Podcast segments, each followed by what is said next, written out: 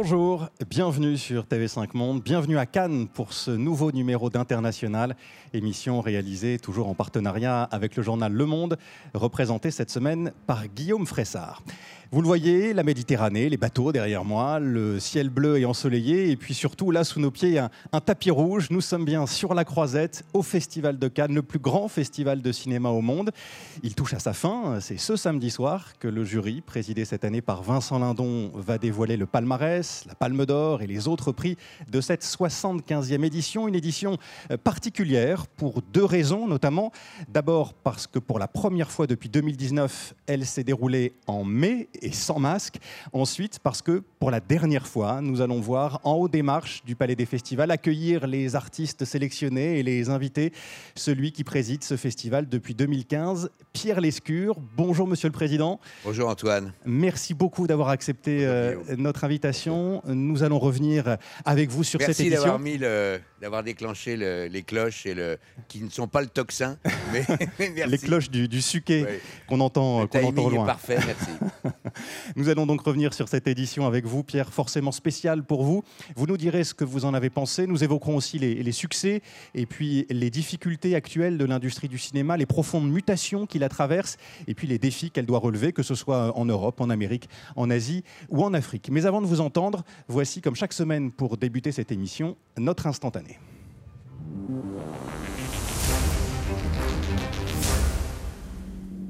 Suppose I were 10 years younger. Suppose you weren't in love with David. Suppose I asked you to. Well, I suppose I'm just talking nonsense. I suppose so. Suppose you sing that song again. Slowly. Quand il me prend dans ses bras. et me parle tout bas. Je vois la vie en rose. Il me dit des mots d'amour.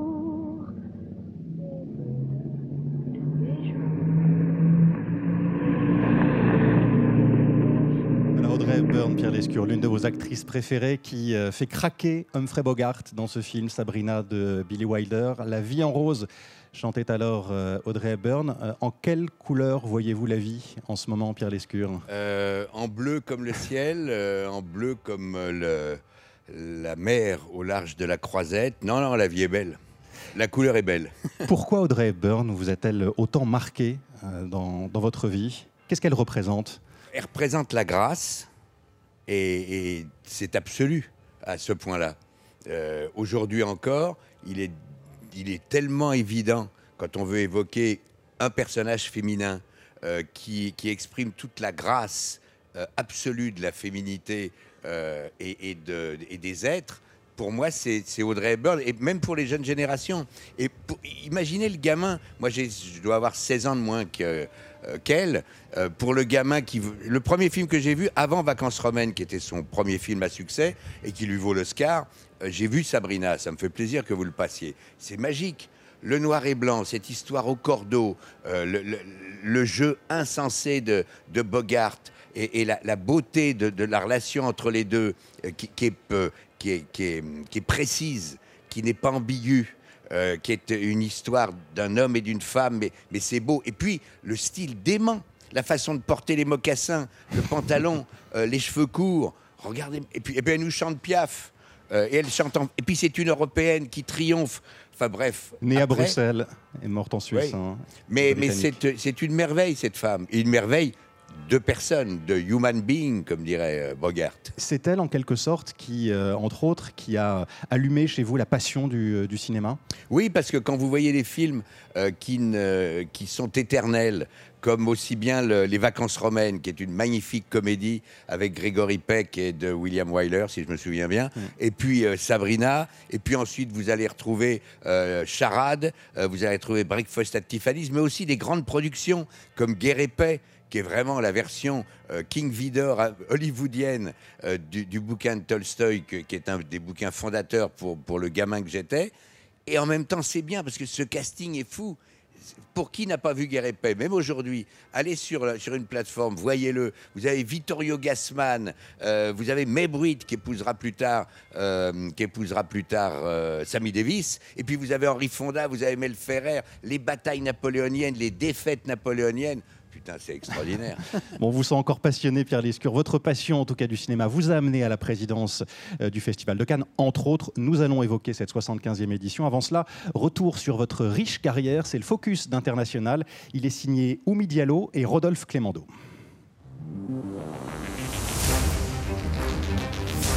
Difficile de ne pas avoir le tournis face à votre parcours, Pierre Lescure. Journaliste, patron de presse, homme d'affaires, président du Festival de Cannes, itinéraire d'un passionné. La touche l'escure, c'est, je pense que c'est la curiosité et le désir. Né en 1945, vous grandissez dans une famille communiste de Choisy-le-Roi. Engagé mais pas sectaire selon vos mots. La musique y est omniprésente et avec elle, tout devient possible. Pour la première fois de ma vie, je peux choisir sur le plan de la culture, ça s'appelle pas encore comme ça, ça s'appelle de la musique, je peux choisir une autre chanson que celle de mes parents. Je rentre à la maison et avec mon argent de poche de la semaine, j'ai un 45 tours. Je me le pose, c'est moi qui me le pose, c'est moi qui mets l'aiguille. Et, et vous vous rendez compte, la, la- la révolution, la- ça, ça veut dire, c'est le début de la liberté. Après la guerre, la liberté a le visage de l'Amérique. Rockers, pin-ups et actrices, ces nouvelles idoles deviennent les vôtres. Dans les années 60, désormais jeune journaliste comme votre père, François Lescure, rédacteur en chef du journal L'Humanité, vous imposez votre style, inspiré des médias anglo-saxons. Je vais vous montrer aujourd'hui une, euh, un objet.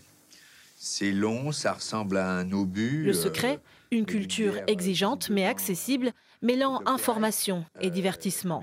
À la radio et à la télévision, vous façonnez une pop culture à la française grâce à des émissions comme Les Enfants du Rock. Le rock s'inscrit pas dans une, dans- simplement dans une posture ou dans une mise. Euh, c'est aussi une, une manière de juger les choses, une manière d'aborder les gens, euh, qu'ils soient artistes euh, confirmés ou artistes débutants. En 1984, la gauche est au pouvoir et cela peut apparaître comme un paradoxe. La première chaîne payante voit le jour. À 38 ans, vous devenez directeur des programmes de la quatrième chaîne où vous avez carte blanche. Les nuls, nulle part ailleurs, les guignols, Canal Plus devient un laboratoire de création et construit culturellement toute une génération. À l'humour et l'impertinence s'ajoutent le foot, le cinéma et le porno.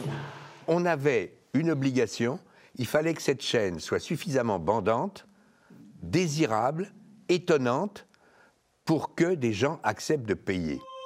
Dix ans après votre arrivée, vous êtes propulsé PDG de Canal+. Si vous confiez préférer la place de numéro 2, ce poste vous ouvre les portes d'Hollywood. En 2000, Vivendi, propriétaire de Canal, fusionne avec Universal et vous prenez la tête du studio, usine à rêve de votre enfance. Mais le rêve américain tourne court et vous êtes limogé deux ans plus tard. Ils ont viré le saltimbanque, déclarez-vous. Même quand on est dans la merde, quand on a des difficultés, quand, quand rien ne tourne, euh, il faut faire une pirouette et, et repartir de plus belle. De retour à la télévision sur France 5, en 2003, vous animez une émission consacrée au cinéma, puis devenez l'un des chroniqueurs de l'émission C'est à vous en 2014. Cette même année, vous prenez la tête du Festival de Cannes, toujours à l'affût des nouveautés, au service de la création, avec un regard sans cesse renouvelé et une passion intacte. Une passion intacte, Pierre Lescure. Pourquoi est-elle aussi euh, vivante, votre passion pour le, cinéma Et mm, pour vous connaître un petit peu, euh, on a travaillé ensemble euh, pendant quelques années. ce n'est pas le- simplement le cinéma qui vous anime et qui vous passionne? Vous savez, c'est bête comme chou, mais je le souhaite à toutes et tous, euh, jeunes et, pas encore adultes. Moi, je suis né dans une famille extrêmement curieuse. Euh, presque tous les hommes étaient dans les chemins de fer, euh, les, les femmes étaient dans l'enseignement. Mon père était rédacteur en chef de l'UMA et ma mère travaillait pour un journal de la CGT. Tout le monde allait au cinéma, tout le monde bouquinait, tout le monde lisait les journaux et tout le monde allait au théâtre et tout le monde écoutait de la musique. Donc à partir de là, ça fait partie de ta vie, tu peux plus le quitter. Et ça restera, tant que je serai en bonne santé et pas ni sourd ni aveugle, je continuerai à avoir envie de voir, de lire les journaux. Euh, tous les matins, on me livre les journaux. Et ma fille comprend pas parce que j'ai tout sur l'iPad, mais je continue à lire les journaux. Et alors tout à l'heure, on parlait d'Audrey Hepburn. Et quels sont les comédiens, les comédiennes qui aujourd'hui entretiennent cette flamme du cinéma chez vous? Je pense qu'il y a moins de stars. Euh, donc sont, elles sont nombreuses et nombreux. C'est pas que je veux pas citer de nom, mais, euh, mais, hier soir, par exemple, euh, je, discutais avec Louis Garrel. Euh, ce, jeune homme a, a en lui, comme metteur en scène, mais comme comédien aussi, et comme scénariste, énormément de générations passées, depuis son père jusqu'à Bogart, si j'ose dire. Quand vous voyez dans sa comédie des gens comme Noémie Merlan, euh, qui nous a déjà donné toute, un- toute une partie de ses multiples talents et qu'en même temps elle est dans la comédie, c'est une merveille. Mais aujourd'hui, il y a moins de stars au sens où, où Edgar Morin, je me souviens qu'on en avait Ouais, parlé un jour sur un plateau avec toi, la distance, il n'y a plus de distance. Donc il y a plein, tout le monde a sa chance pour être, une, pour être remarqué par son talent, pour son talent. Le 75e Festival de Cannes prend fin donc ce samedi soir. Le palmarès va être annoncé par Vincent Lindon, le président du jury. Euh, c'est un, un- un festival particulièrement euh, riche avec 21 films en compétition, des avant-premières, des films hors compétition. Quels sont les films, Pierre Lescure, qui, euh, euh, qui vous ont le, le- le plus marqué euh, depuis le début de, de ce festival? Je- Je réponds juste brièvement parce que j'ai pas le droit. Mais euh, c'est sûr que le, le film de, de Sloan, euh, qui avait déjà eu le- la palme avec The Square, est un film tellement décoiffant, tellement détergent. euh, qu'il m'a frappé, qu'il m'a enthousiasmé. Je suis sorti avec une, une pêche, avec l'envie plus que jamais de, de donner mon avis sur ce qui se passe, et puis d'autres comme ça. Oui, puis c'est un film qui, qui, qui brosse bien les travers de notre époque, comme son précédent film. Exactement. Ah oui, il, il prend les problèmes à bras le corps, il nous met devant, il nous secoue comme des pruniers, euh, nous et quelques autres. Euh, on n'est pas influenceurs, mais on a aussi nos défauts. Donc euh, voilà. On va parler des influenceurs dans quelques instants. C'est euh, Ruben Osloon hein, dont vous Oui, parlez, le oui, réalisateur su- suédois. Euh, certaines éditions du festival ont été agitées, d'autres perturbées. C'était le cas notamment il y a deux ans à cause de la, de la pandémie. D'autres encore ont été électriques, surprenantes, enthousiasmantes. Comment qualifiez-vous cette 75e édition? Avant tout, la richesse et une, qui, qui- qui rend optimiste. Si, si, j'ai pas un seul mot, mais la richesse. La richesse parce que, le, y a, vous l'avez dit, il y a la compétition, euh, au certain regard, euh, beaucoup de films de femmes, beaucoup de films euh, de premier et de deuxième film.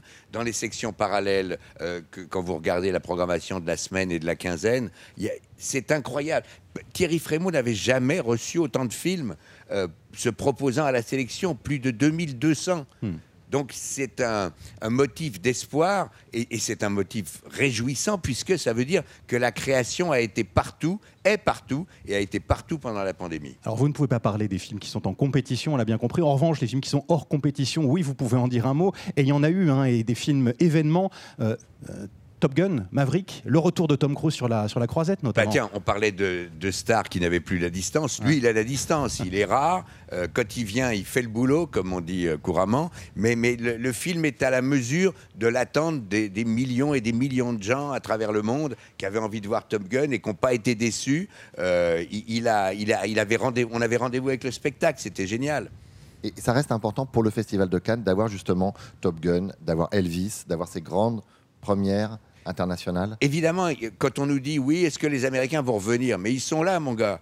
Euh, il, y a, il y a- il y a- il y a trois ans, il y avait Quentin Tarantino, euh, euh, Brad Pitt et, et DiCaprio, et, et un film hollywoodien magnifique. Là, c'est un film hollywoodien absolument tout public, où, où tout gamin ou toute personne encore un peu gamin, et gamine est, en- est vachement heureux de, de voir le, le Top Gun. C'est important à avoir. Il faut avoir toute la palette. Et puis dans les salles, les salles sont pleines. Euh, et puis on le voit aussi euh, sur la croisette, il y a beaucoup de monde cette année. Il y a beaucoup de monde. Pour, pour vous donner un- une référence, on a retrouvé les chiffres de 2019, qui était notre plus grosse année en, en termes de festivaliers. Il y a un peu moins de monde, mais, mais, mais quand même remarquablement plus que ce qu'on avait imaginé au marché. Mais il y a une partie du marché maintenant, et ça, ça bougera moins, qui est virtuelle. Mais ça, c'est autant écologique que- qu'économique. Euh, parmi les temps forts aussi de, ce 75e Festival de Cannes, euh, il y a eu euh, un collectif, les, Colleuses, à qui un documentaire a été consacré, Riposte féministe, et certaines des femmes qu'on voit dans le documentaire ont, déployé une banderole sur les marches du Palais des, Festivals avec le nom de 129 femmes, femmes tuées par leurs compagnons et ex-compagnons depuis le dernier festival qui a eu lieu en juillet dernier. Quelle place l'actualité occupe-t-elle dans le, dans le festival? Et puis on va parler de la guerre en Ukraine aussi après, Ben, elle, est, elle, est, elle est partout. Et pas seulement parce que je suis né journaliste et que je le resterai jusqu'au bout. Euh, Thierry Frémaux dans toute, et toute son équipe. euh, L'actualité, elle est partout, elle est dans le cinéma. Regardez le nombre de films qui évoquent l'actualité, qui évoquent la politique, euh, qui évoquent la vie du monde. Même un film très intimiste comme le James Gray, qui parle de son enfance. Armageddon Time. Ar- Armageddon Time, on est dans, dans un, dans le Queens dans les années 80. Euh, Jimmy Carter est en train de, de, de- de rater la fin de, son, de sa présidence et les ultralibéraux de Reagan arrivent. C'est là. la- donc forcément, ça résonne avec aujourd'hui, la mondialisation, ses problèmes et, et- et ses rudesses. Donc l'actualité, elle est partout, a fortiori quand c'est un drame absolu, comme les féminicides, qu'on a- qu'on est encore loin d'avoir pris à bras le corps en France. Et a fortiori quand il s'agit d'une guerre, une guerre euh, en Europe, la guerre en Ukraine, après l'invasion euh, d'une partie du pays par, euh, par l'armée russe. Euh, ça, c'était l'un des moments forts de, de la cérémonie euh, d'ouverture. Euh, L'intervention en direct du euh, président ukrainien Volodymyr Zelensky.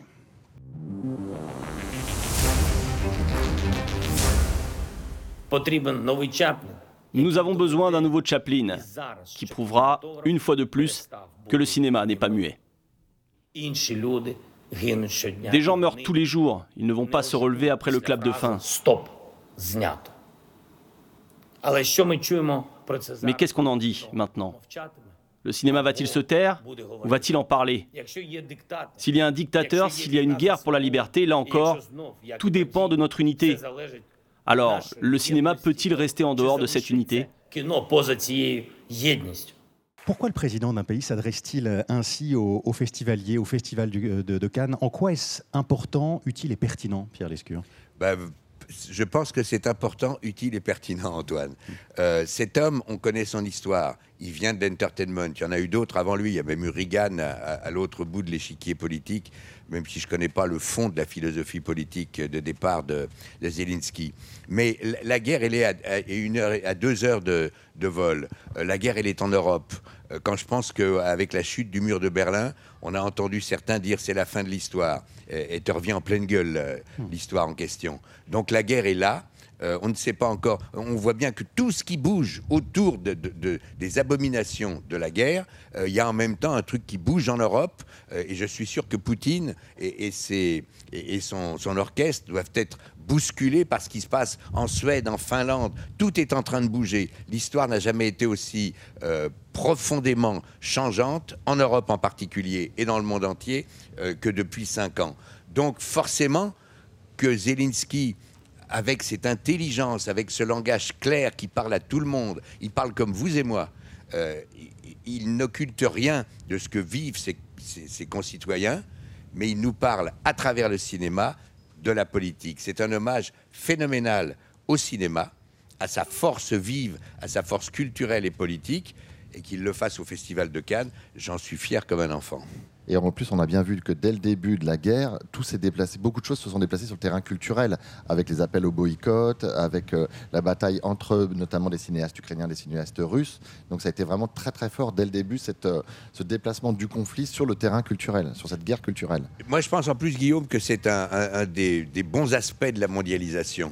Instantanément, tous les acteurs euh, de la vie et donc de la vie culturelle sont capables d'intervenir maintenant, quoi qu'il advienne à l'autre bout du monde, a fortiori à deux heures de vol. Et ça ressonne, dis donc. Oui, le suquet encore fait sonner ses cloches. Euh, Est-ce que vous comprenez, euh, Pierre Lescure, la colère qu'on a entendue de représentants d'artistes ukrainiens quand un cinéaste russe, euh, Kirill Serebrennikov, est venu présenter son film Sur la croisette? Kirill Serebrennikov, qui pourtant est un opposant à Vladimir Poutine. Il vit en exil à Berlin. Malgré tout, les Ukrainiens ont ont dit, certains Ukrainiens, non, on ne veut pas de Russes, aucun Russe. Euh, je conçois quand on est, quand on est bouleversé, euh, heurté, blessé, meurtri par la guerre, je comprends qu'on ait euh, ce type de réaction. Moi, à titre personnel et en tant que président euh, du Festival de Cannes, je ne l'accepte pas, ou en tout cas, je ne la fais pas mienne, cette colère. Serebrennikov n'est pas n'importe quel cinéaste, vous l'avez dit. Lors de ses deux dernières sélections, il avait été bloqué interdit de, sortie, il était assigné à résidence euh, et euh, il y avait des messages, la salle se levait euh, à chaque fois les deux fois où il était sélectionné, la salle se levait pour lui envoyer un message d'espoir et de courage. Aujourd'hui, il a décidé de quitter l'Union soviétique, la Russie, parce qu'il n'accepte plus ce que son pays fait et commet et la manière dont il évolue sous Poutine. Il est maintenant à, Berlin. C'est par la qualité de son film qu'il a été sélectionné. Euh, mais il y a aussi des, des Ukrainiens qui sont là. C'est comme, c'est notre vision de la chose. Je voudrais avoir votre avis, Pierre Lescure, sur. On va quitter un tout petit peu Cannes, mais toujours sur cette question de la, euh, du, du traitement réservé aux artistes russes. Certains ont été écartés, comme Valéry Gergiev, le chef d'orchestre, parce qu'ils apportaient leur soutien à, à Poutine, sûr. clairement. D'autres l'ont été, au moins au début du conflit, comme Anna Ne- Netrebko, euh, parce qu'elle était russe, simplement russe, et on a demandé aux artistes russes de prendre position. Est-ce qu'on doit demander aux artistes de prendre position dans un conflit comme celui-ci? Écoutez, j'ai deux, j'ai deux réactions. La première, enfin une, précision et une réaction. La, précision, c'est que nous, on a, euh, et ça a été quelquefois dur, lorsqu'au téléphone on avait des journalistes, des critiques euh, russes, euh, dont on sait à peu près l'opinion indépendante, mais la contrainte, car ils appartiennent à un journal qui est financé par un proche, voire encore plus proche de Poutine. Ceux-là, on ne les a pas invités. Ils nous disaient, mais pas moi, avec tout ce que j'ai fait, avec ma relation au cinéma à Cannes. Si, on les a, euh, on les a empêchés cette année.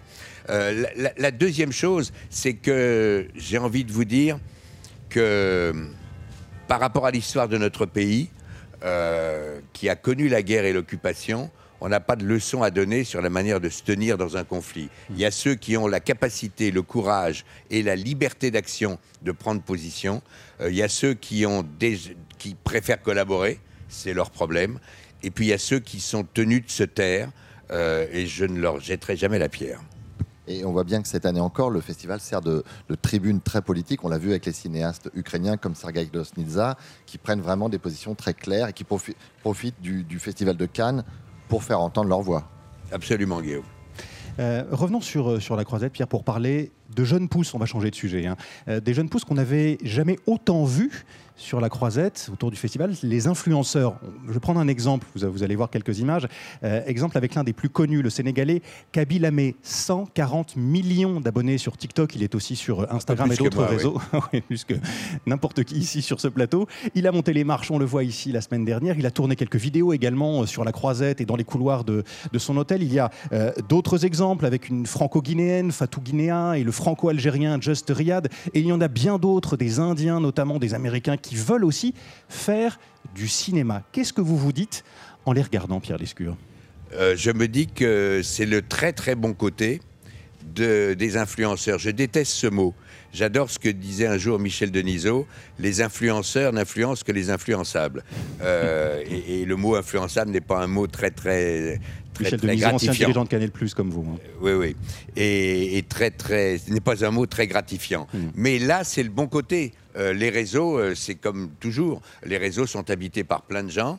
Euh, on parle surtout des influenceuses et des influenceurs qui se refont les sourcils ou les lèvres. Ceux-là, on n'en a rien à foutre ici. Mais en revanche, tous les autres, et tant mieux s'ils viennent à travers TikTok ou toute autre plateforme ou, ou réseau, ceux-là aiment le cinéma, ils sont les bienvenus. Est-ce que ça concourt aussi à reglamouriser aussi un peu le cinéma, à faire réémerger d'autres stars et faire venir un autre public plus jeune? En tout cas, ça montre à tout le public jeune, euh, avec ses méthodes et ses, manières et ses réseaux, c'est le cas de le dire, euh, ça leur montre qu'ils sont chez eux aussi. Euh, le Festival de Cannes s'est associé, vous y faisiez référence il y a quelques instants, Pierre, avec TikTok cette année. Il y avait une compétition pour des films courts créés sur ce réseau social. Il y avait un jury également avec Kabila Amé, dont on vient de parler, présidé aussi par le réalisateur franco-cambodgien Ritipan, on va y revenir. Euh, ce genre de, partenariat, c'est indispensable aujourd'hui, ce genre de compétition aujourd'hui, c'est indispensable? Bah, je pense que le- les courts-métrages en particulier, et là sur une plateforme qui respire la jeunesse et, qui est habitée maj- très majoritairement par la jeunesse, bien sûr que les courts-métrages c'est essentiel. Euh, comme chez nous, la Ciné Fondation, euh, qui est maintenant euh, plus que jamais intégrée au cœur du fonctionnement du festival. Comme il est important pour nous depuis 3-4 ans, et singulièrement cette année, d'avoir doublé le nombre de jeunes qui sont invités dans le cadre d'une opération qui s'appelle Trois jours à Cannes. Il y a 6000 jeunes qui ont, la qui ont eu la capacité cette année encore de venir à Cannes et de voir des films tout bêtement. Euh, je, je le disais, Riti Pan, président du, du jury de ce festival des euh, courts-métrages, des courts-films de, de TikTok, euh, il a démissionné parce qu'il refusait des pressions qu'aurait exercé TikTok sur les délibérations du jury. Il s'est ravisé et finalement tout est rentré dans l'ordre. Non, c'est pas qu'il s'est ravisé, c'est qu'il a obtenu satisfaction, tout simplement. Que le, le réseau. Mais vous avez dû intervenir, Pierre Non, non, on n'a pas eu à intervenir. Je crois que ça s'est réglé entre gens de TikTok, comme quoi il y avait des gens intelligents et d'autres qui n'avaient pas encore une bonne vision des choses. Quelqu'un a voulu l'influencer. Ritipan a eu raison de dire allez vous faire voir? Et puis euh, TikTok a eu raison de dire tiens, quelqu'un s'est gouré. Ils sont revenus à la bonne, euh, à la bonne marche. Parce que vous, vous- l'évoquiez tout à l'heure, vous, en tant que président du Festival de Cannes, vous n'avez pas d'avis à proprement parler à donner, euh, parce que vous risquiez- risqueriez d'influencer euh, l'avis du, euh, du jury, ou en tout cas les délibérations du jury. Pourtant, dans l'histoire du Festival de Cannes, il y a eu des, des pressions, mais ça, c'est un principe intangible du festival, l'indépendance totale du, euh, du jury, Ah bah, c'est même une règle. de quelque pouvoir que ce soit d'ailleurs, euh, producteur, réalisateur. euh, D'abord, la composition du jury, euh, qui est à, à parité avec un président masculin cette année, un président homme, mais la, la, la- la- la qualité des gens, euh, leur, leur personnalité, et singulièrement cette année, il y a huit personnes à qui vous ne, euh, ne ferez pas entendre raison, qui sont là pour défendre des points de vue, des élans, euh, des choix. Euh, mais s'il y avait la moindre pression, mais c'est la... Vous savez, dans la vie, hein, c'est comme euh, pour vous, euh, pour nous trois et pour, et pour une institution, la crédibilité, c'est la clé. Donc, il n'y a même pas a même pas à s'approcher de quoi que ce soit. Nous, avec Thierry, ce samedi, c'est un des moments que je regretterai le plus, c'est un des moments, je remercie d'avoir euh, d'avoir pu vivre ça dans ma vie, c'est le moment de la délibération. Nous sommes, Thierry et moi, euh, des témoins muets. On rappelle juste de temps en temps l'heure, parce qu'il faut pouvoir prévenir à temps les équipes qui vont revenir. Et puis, de temps en temps, on nous interroge en nous disant, est-ce qu'on pourrait mettre deux ex là, bien que ça se fasse pas, etc. On répond oui, on répond non. Le reste, on écoute. C'est quelque chose qui va évidemment vous manquer, ce petit moment-là. Ah oui, parce que ce moment-là, voir huit cinéastes, comédiens, comédiennes euh, et, et quelquefois musiciens, je pense à Alexandre Desplat ou, ou Gabriel Yared qui avait été parti euh, récemment de- des jurys euh, que j'ai que j'ai accompagnés, c'est un moment d'une intelligence. qui d'un seul coup, enfin vous imaginez Guillaume, vous aimeriez être là, hein mais Oui. c'est passionnant. C'est dingo la, la discussion. Et j'ai vu des évolutions au cours d'une même matinée de samedi, euh, des évolutions de, majorité, de, tendance Vous savez, c'est Ethan Cohen qui, disait euh, en 2015, quand il est venu avec son frère euh, Joël pour présider en, en- en jumeau le- ou en frangin le jury. Euh, à la conférence de presse, il y avait des questions, mais pourquoi ci, pourquoi ça dans votre palmarès? Il avait dit, mais prenez la même sélection et deux jurys, vous aurez deux palmarès différents. Euh, on a parlé des, des réseaux. Je voudrais qu'on dise un mot aussi des, des plateformes. C'est pas la première année qu'on en parle hein, sur, euh, sur la Croisette. Euh, cette année, cela dit, le festival a, a flirté quand même avec ces plateformes, avec HBO notamment. C'est elle qui produit Irma Vep, une série d'Olivier Assayas, qui est quelque sorte bien hein. dérivé de- de- du film qu'il avait réalisé il y a quelques années. Une série au Festival de Cannes, produite par une plateforme. Qu'est-ce que ça signifie et pourquoi le Festival de Cannes ne s'est pas encore ouvert euh, aux grandes plateformes Netflix, Disney Il y, a, il y a- il y a deux choses dans votre euh, question, Antoine, mais vous le savez bien. Euh, a- là, vous parlez d'une série, le, le festival Des Carlos, là encore. euh, du même réalisateur a- avait montré cette- cet intérêt lorsqu'un cinéaste change de format, si j'ose dire, et a envie de se tourner vers une série. Pourquoi ne pas le montrer? On l'a fait aussi avec Jane Campion, etc. Et Marco Bellocchio. Et Marco Bellocchio, Cette année, ouais. avec le traître. Donc euh, vraiment, euh, on aime faire ça. Euh, et puis après, il y a l'aspect des films de cinéastes uniquement projetés sur une plateforme.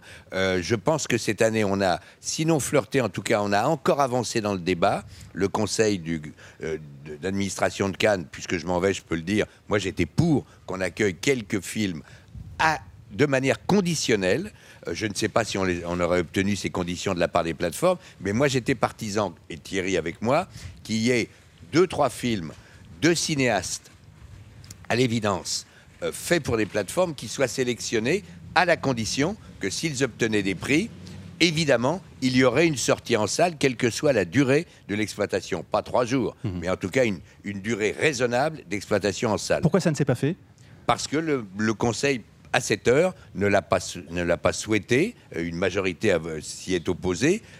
Les exploitants de salles notamment qui... euh, Bah, il- forcément, il faisait Ouais. partie de cette majorité-là, euh, mais, mais on, peut comprendre, euh, on peut comprendre leurs raisons. Je pense qu'elles ne tiennent pas dès lors qu'on obtiendrait d'autres conditions.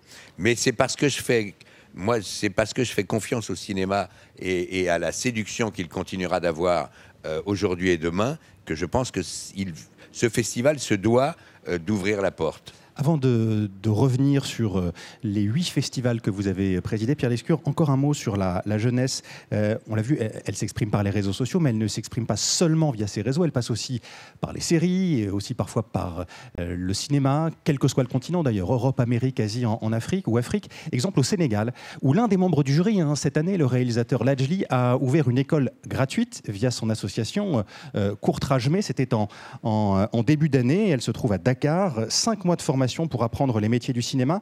C'est une première importante, selon le, cinéaste que TV5 Monde avait alors rencontré.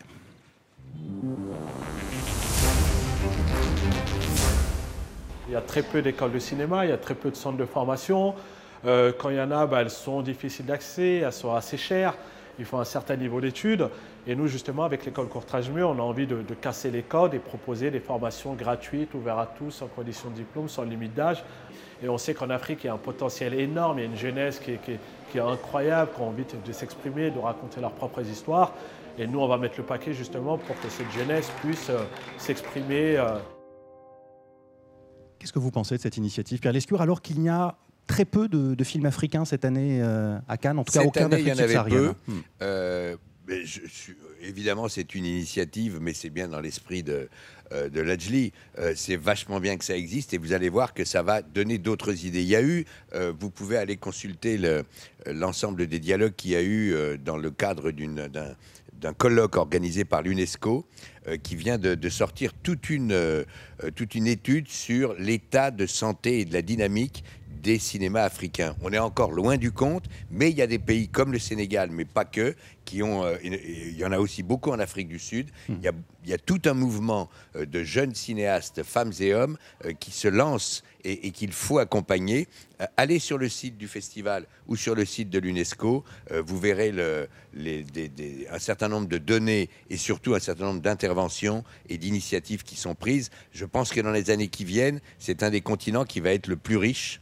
Euh, et c'est et, et l'Adjli, une fois de plus, aura été précurseur. Pour remettre les choses un peu dans le contexte, hein, une seule palme d'or depuis le 1945, depuis la création du festival attribué à un film africain, c'était en 1975 avec Chronique des années de Brest de Mohamed Lagdar Amina, un film, euh, film algérien. Euh, Puisqu'on parle de l'Algérie, le cinéma arabe, en revanche, est, est très présent euh, cette année. Ça fait plusieurs années hein, qu'on en entend beaucoup parler, qu'on le voit aussi sur, sur la, la croisette. Comment expliquez-vous qu'il soit aussi vivace, ce, ce cinéma maghrébin et moyen-oriental? Parce que je, je pense que ce cinéma maghrébin et moyen-oriental a, eu une, poussée de fièvre créatrice au moment du printemps. On sait ce que le printemps n'a pas forcément amené l'été et, beaucoup de, choses euh, euh, qu'on espérait, mais le cinéma, lui, l'envie de cinéma est restée et, et c'est cette génération qu'on voit en ce moment fleurir et, j'espère qu'elle elle va pas, elle va continuer. avec Nabil Ayouch hein, no- notamment, le cinéaste euh, marocain. Euh, il s'agit de votre dernier festival en tant que président, Pierre Lescure, on l'a dit. Vous disiez avant qu'il ne commence... Vous avez une, une information à nous donner. Euh, vous disiez avant qu'il ne commence qu'il fallait que vous en profitiez. Est-ce que vous en avez profité? Bah oui, j'en ai profité, puisqu'en plus, euh, on approche de la fin, mais euh, je trouve qu'il n'y a pas un verre dans le fruit, il n'y a pas un cheveu dans le potage, et que euh, par rapport aux objectifs, aux devoirs et aux, espoirs de, de ce festival et de ceux qui l'animent, on a à peu près une quasi-perfection. Après, les, films appartiennent à la fois au jury et demain au public, et, pour certains d'entre eux, d'ores et déjà. Donc je suis heureux, j'en ai profité parce qu'il y a des choses dont je suis vachement fier, mais, très différentes. On a évoqué la cérémonie d'ouverture et toutes ses composantes, euh, sans oublier Forest Whitaker par exemple, mais aussi cette espèce de calme qui a accompagné Vincent Delerme quand il nous a fait tous chanter, ce qui est assez rare dans une salle d'ouverture. et a fortiori du Festival de Cannes. Mais je suis vachement fier que le, le film d'ouverture ait été celui d'Azanavicius, qui, qui, te- qui est un pari sur l'intelligence des spectateurs, qui s'appelle Coupé, euh, qui est à la fois un pied de nez et un hymne au cinéma et au travail d'équipe. Euh, je suis vachement fier que, et heureux que le film de, euh, du 60, de la soirée du 75e ait été celui de Louis Garrel, qui est une autre comédie intelligente et, et élégante. Justement, vous parlez de l'équipe de la soirée du 75e anniversaire. Vous avez reçu un- un- une ovation euh, lors de cette soirée du 75e Mérité. anniversaire. Voilà, vous répondez avant même, la- avant même que je pose la question. Qu'est-ce que cela dit de votre travail et de votre travail, Pierre Lescure, mais aussi celui de votre équipe? Alors, l'équipe, euh, elle, est, elle, elle- elle était là avant moi. Elle n'a fait que se compléter, se développer. Et le travail de Frémaux et de Christian Jeune, son bras droit à la sélection euh, de toutes les femmes et les hommes, à parité. Il y a même plus de femmes que d'hommes maintenant dans les comités de sélection. Euh, tout ce boulot, il est là. Puis le boulot d'organisation, c'est quand même. euh, on a eu quelques bugs d'informatique au tout début. Guillaume, vous avez un peu ramé pour avoir des places les premiers jours. C'était un peu compliqué. C'était un peu compliqué. Maintenant, pour les journalistes et pour le, le protocole, c'est réglé. Mais pour d'autres festivaliers, l'informatique reste lente. On va tirer les leçons techniques de tout ça. Mais sinon, euh, ce que ça dit de moi, c'est peut-être pas à moi de le dire. C'est peut-être que j'aurais montré au cours de ces huit années, et puis d'une manière générale par rapport à ce que j'ai pu faire, que vous avez euh, joliment et gentiment, amicalement rappelé tout à l'heure, que je suis resté assez, euh, assez curieux et j'espère assez généreux. Euh, vous nous disiez tout à l'heure que quelques moments allaient vous manquer, notamment euh, ces délibérations du, jury euh, dans les heures qui précèdent la cérémonie de clôture. Juste avant l'émission, tout à l'heure, vous regardiez votre smartphone parce que vous recevez des, dizaines et des dizaines de messages. Vous, en recevez aussi dans les jours qui précèdent l'ouverture du, festival. C'est ce que des journalistes ont pu remarquer encore, cette année. Est-ce que tout ça va vous manquer, justement, cette, cette, demande, ces demandes incessantes? Sincèrement, sans. Je- je- J'en rajoute pas. La seule chose qui pourrait me manquer, c'est si le fait de quitter ce poste euh, devait me, me débrancher de tout ce que j'aime dans la vie. Euh, c'est pas arrivé après que j'ai été viré de Canal, c'est pas arrivé après que j'ai euh, quitté les enfants du rock. Enfin bref, tout au long de ma vie, je suis resté. Je pense que c'est une question de nature. Euh, quand je vois le regard rieur de, Guillaume ou votre euh, joli visage souriant, mon gars, euh, tant qu'on reste branché sur la curiosité et le désir, c'est Chaplin qui le disait, comme dirait Zelensky. La vie, c'est le désir. Tant que vous conservez le désir, rien ne vous manque et tout vous manque. Et vous avez coutume de dire que vous ne savez pas vous arrêter, donc je suppose que vous n'allez pas vous arrêter parce que cette présidence s'arrête. Non, non, je vais pas m'arrêter à faire de la télé, je vais pas m'arrêter de lire les journaux, d'aller au cinéma. Et, puis j'ai deux, trois idées. Vous savez, pendant cinq ans, j'ai dirigé artistiquement et, d'une manière générale le, théâtre Marigny. Ça a été un plaisir énorme. J'ai toujours aimé le théâtre, même dans, dans mes années canal. J'y allais trois fois par mois euh, et je continue d'y aller. Et c'est plus que la moyenne nationale. Je vais peut-être reprendre un théâtre et ça me ça m'excite déjà. Euh, avant de regarder devant et de continuer à parler de l'avenir avec vous, Pierre Lescure, je voudrais qu'on jette un œil aux, aux années qui viennent de passer, une petite séquence euh, souvenir pour vous. J'ai quelques affiches de films à vous montrer. Je vous propose de, de vous tourner peut-être vers l'écran qui est, qui est derrière Elle est vous. belle celle de cette année. Elle, elle est magnifique, cette, cette de cette année. C'est tiré de, euh, De- Truman, Truman Show. Show, hein. ouais. Euh, je voudrais que vous me disiez ce que ces films représentent pour vous. Le premier, on va en voir l'affiche dans, dans quelques instants, c'est La loi du marché de Stéphane Brisé, film en compétition en 2015. C'était pour pour votre premier festival en tant que, que président. Qu'est-ce qu'il représente pour vous, ce film? Il représente quelque chose de socialement aussi fort euh, que, que les films de Ken Loach. Et c'est un, un film en même temps magnifiquement français. Euh, Stéphane Brisé euh, poursuit une cinématographie sociale et politique qui, est, qui est pleine, qui est riche, qui est critique et qui est en même temps très cinématographique. Donc ça me plaît. Avec Vincent, D'accord? Tout à fait. avec Vincent Lindon, qui avait reçu à, à cette occasion euh, le prix d'interprétation euh, masculine et qui était particulièrement euh, ému, d'après ce que vous avez raconté, vous qui étiez dans la salle à ce moment-là. Bah, il était ému parce qu'en fait, Thierry, euh, habilement, il avait raison, a- après la délibération, avait appelé Stéphane Brisé en lui disant Stéphane, il faut que vous reveniez. Euh, Ah, si vous pouvez venir avec Vincent, c'est bien, euh, etc. Euh, donc, donc, quand Vincent arrive, il ne sait pas ce que le film va avoir. Il pense que le film aura quelque chose, évidemment, mais il ne sait pas. Et, et c'est vrai que c'était le premier prix qu'il recevait, pas n'importe lequel, pour ce film-là. Euh, il est remarquable, il est extraordinaire dans ce film. Dans- et le film est remarquable. Deuxième affiche, on va la voir. Le grand bain de, de Gilles Lelouch, présenté en 2018 hors compétition. Euh, là encore, les, initiatives de, Thierry Frémaux pour proposer des, films euh, de, de- de gens qui arrivent à la réalisation, comme Gilles Lelouch. C'était sa première vraie réalisation, même s'il avait participé à quelques films collectifs. Et là, de présenter ce film hors compétition, un film choral, je trouve que, d'abord, qui est une très grande réussite à mes yeux, euh, puis je- visiblement, pas été le seul. Euh, pour un jeune réalisateur, s'attaquer à un film choral et le réussir à ce point, diriger autant de ses collègues comédiens, c'était une sacrée performance. Et, le film a eu un accueil d'un- d'une chaleur extraordinaire. Et moi, j'avais j'étais ému. Euh, J'avais les larmes aux yeux quand j'ai vu que la- la- la- les films sont toujours applaudis en séance de gala, en présentation. Mais là, ça a duré, ça a duré, ça a été relancé. J'ai vu Gilles qui éclatait en sanglots. J'en suis encore ému.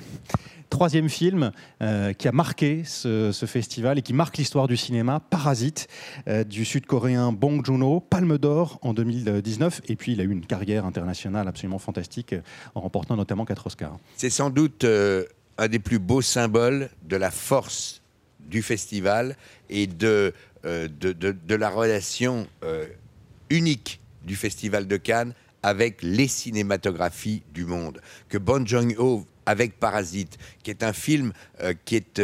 qui, est radical et en même temps un, magnifique film de cinéma, gagne à Cannes, gagne au César, gagne aux Oscars, ça montre le rôle essentiel euh, du, du Festival de Cannes et, et le fait que le Festival de Cannes, malgré son glamour, malgré tout ce qu'on peut raconter, reste ouvert à la radicalité et au talent unique. Bon Joon et en plus, quelle personne, Bon Joon-ho, quand il se pointe euh, sur scène, avant même qu'on ait la traduction, on aime ce qu'il dit.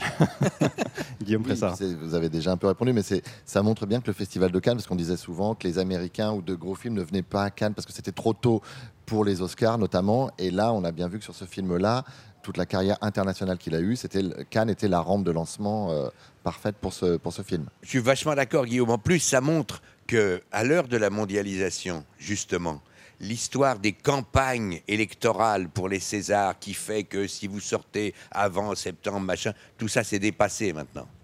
Euh, en huit ans, Pierre Lescure, depuis que vous avez pris la présidence de ce festival de Cannes, le cinéma a, évolué, il a changé. Il y a eu l'affaire euh, Weinstein, il y a eu aussi la pandémie, à cause de laquelle des tournages ont dû être arrêtés, des projets repoussés, des sorties décalées.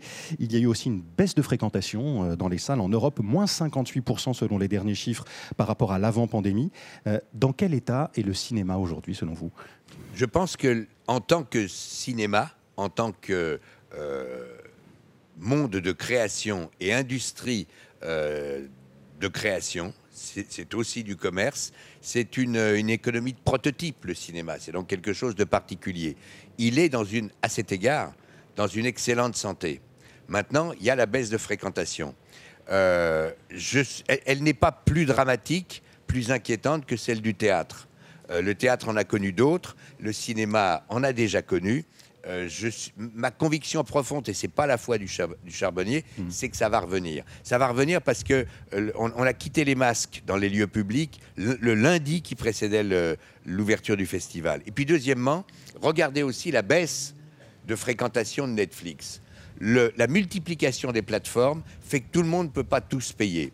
Et les plateformes, j'ai cette formule que je répète maintenant un peu comme à l'envie, parce que j'en suis absolument convaincu, les plateformes, moins que le cinéma, ne peuvent être Molière tous les jours, pas plus qu'elles ne peuvent être Shakespeare. Donc il y a un moment où les, tous ceux qui, pendant la pandémie, se sont abonnés à Netflix ou à d'autres plateformes, vont faire des arbitrages, et puis surtout, ils vont se rendre compte que où est-ce qu'est l'œuvre unique? Elle est plus au cinéma que sur les plateformes. Vous dites que vous êtes persuadé que le public va revenir dans les salles de, cinéma, pourtant la, baisse est quand même importante. Euh, comment faire? Il y a quelques solutions qui ont été avancées, notamment par euh, l'une des principales figures du cinéma français, Jérôme Sédou, ancien patron de, de Pathé, qui compte encore hein, dans le monde du, euh, cinéma. Lui propose d'améliorer l'expérience de cinéma en, salle, de proposer des salles un peu plus luxueuses, qu'on a déjà commencé à voir dans certains complexes cinématographiques. Est-ce que vous êtes d'accord avec cette, cette vision? Est-ce que vous pensez que améliorer c'est l'accueil du public dans les salles peut le faire revenir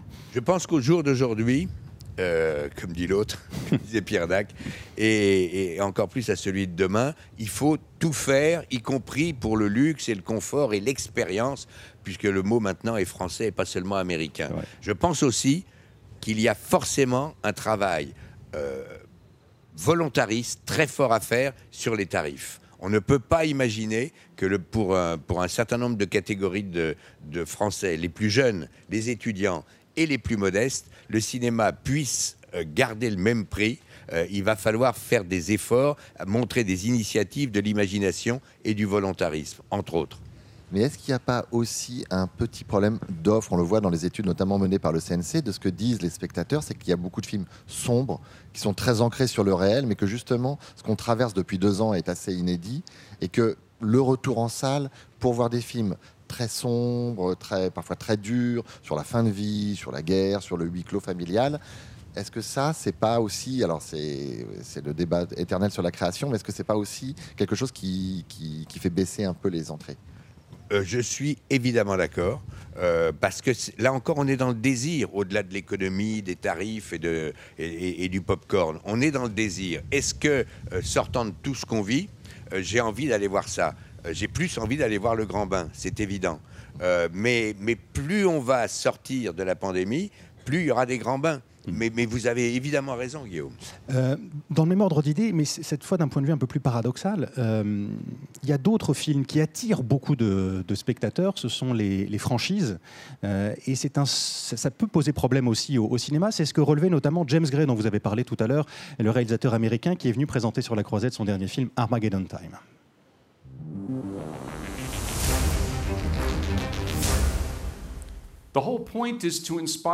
Il faut encourager la créativité, stimuler un monde qui crée des artistes à la chaîne. Au lieu de cela, ce qu'on enseigne, c'est c'est une bonne franchise, rejoignez cette franchise. On connaissait les franchises comme McDonald's et Burger King. Maintenant, c'est la même chose avec le cinéma. Qu'est-ce qu'il s'est passé? Car il s'est passé quelque chose. Pourquoi on ne parle plus de tout ça? Où est passée la critique du capitalisme qui nous a conduit à ce système d'inégalité épouvantable? Vous me demandez où nous en sommes aujourd'hui Je vous réponds que nous avons de gros problèmes.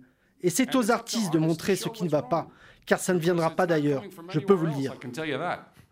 Alors les franchises, ce sont les super-héros aux États-Unis, mais aussi en France des comédies, les tuches, qu'est-ce qu'on a fait au bon Dieu?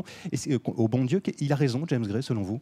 Il a raison sur le. Je suis totalement d'accord avec lui sur le fond.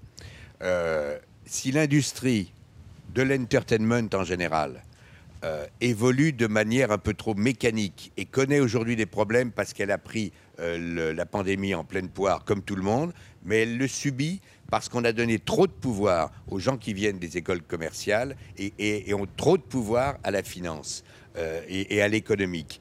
Le- les grandes heures du cinéma, les grandes heures de l'entertainment, c'est quand toujours le pouvoir a été partagé et que le plus souvent possible, le final cut était donné par des gens de création. Quand DreamWorks est créé, ce sont des gens, il est créé par la, grande société de Spielberg, Katzenberg et Geffen, elle est créée par des gens qui ont su faire fortune, mais des gens qui ont créé.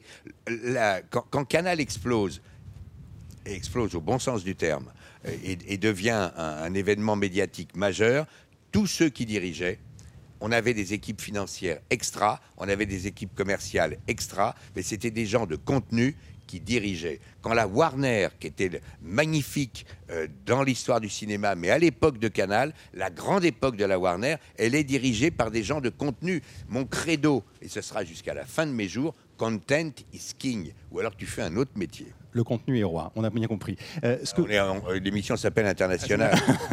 c'est vrai qu'on peut se permettre quelques mots en anglais malgré tout. Euh, ce que vous dites, Pierre Lescure, c'est que euh, sans risque, euh, il n'y a pas de création, c'est ça? Il faut, il faut prendre davantage de risques?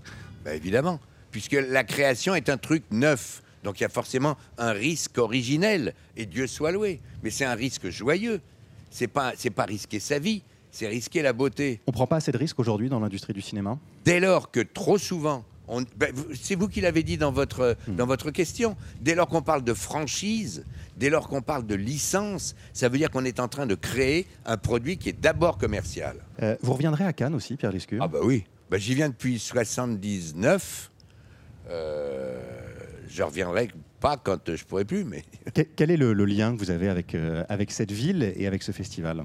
Oh, ce c'est pas forcément passionnant pour le, le monde entier, mais moi j'ai un rapport fort parce que j'ai les premières responsabilités qui m'ont été données en radio. J'étais à Radio Monte Carlo mmh. euh, dans les, au, début, au milieu des années 60. J'allais donc au Midem pour la musique, j'allais au MIP à Cannes pour, la télé. Et puis Cannes est très lié à l'histoire de Canal. Euh, et, en plus, l'ancien maire de Cannes, Dieu sait s'il est doué, celui le maire d'aujourd'hui, David Lisnard, mais son prédécesseur, Bernard Brochant, c'est lui qui avait, euh, euh, en 1983, donné mon nom sur une shortlist à André Rousselet comme les candidats possibles à diriger les programmes de la chaîne. Donc, je serai redevable à Cannes et à ses citoyens et à ses maires jusqu'à la fin de mes jours. Quels sont, quels sont les souvenirs que vous allez emporter avec, euh, avec vous euh, de ces huit années de présidence? Les, les, quelques souvenirs les plus marquants? Des regards. Moi, j'aime les regards des gens heureux.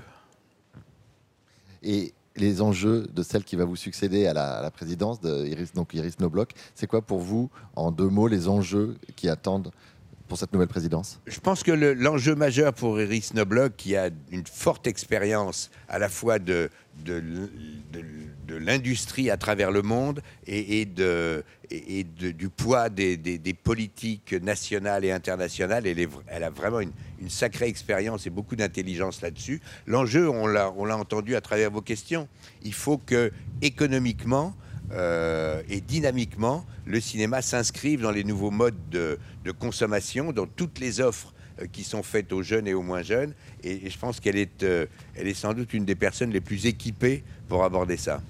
Merci, merci beaucoup Pierre Lescure. Merci les, garçons. Merci, d'avoir répondu aux questions internationales. Merci à vous Guillaume Fressard du journal Le Monde et merci à vous de nous avoir suivis. Je vous souhaite une, bonne journée à l'issue de laquelle on connaîtra donc le palmarès de ce 75e festival de Cannes et je vous dis à la semaine prochaine. Au revoir Antoine.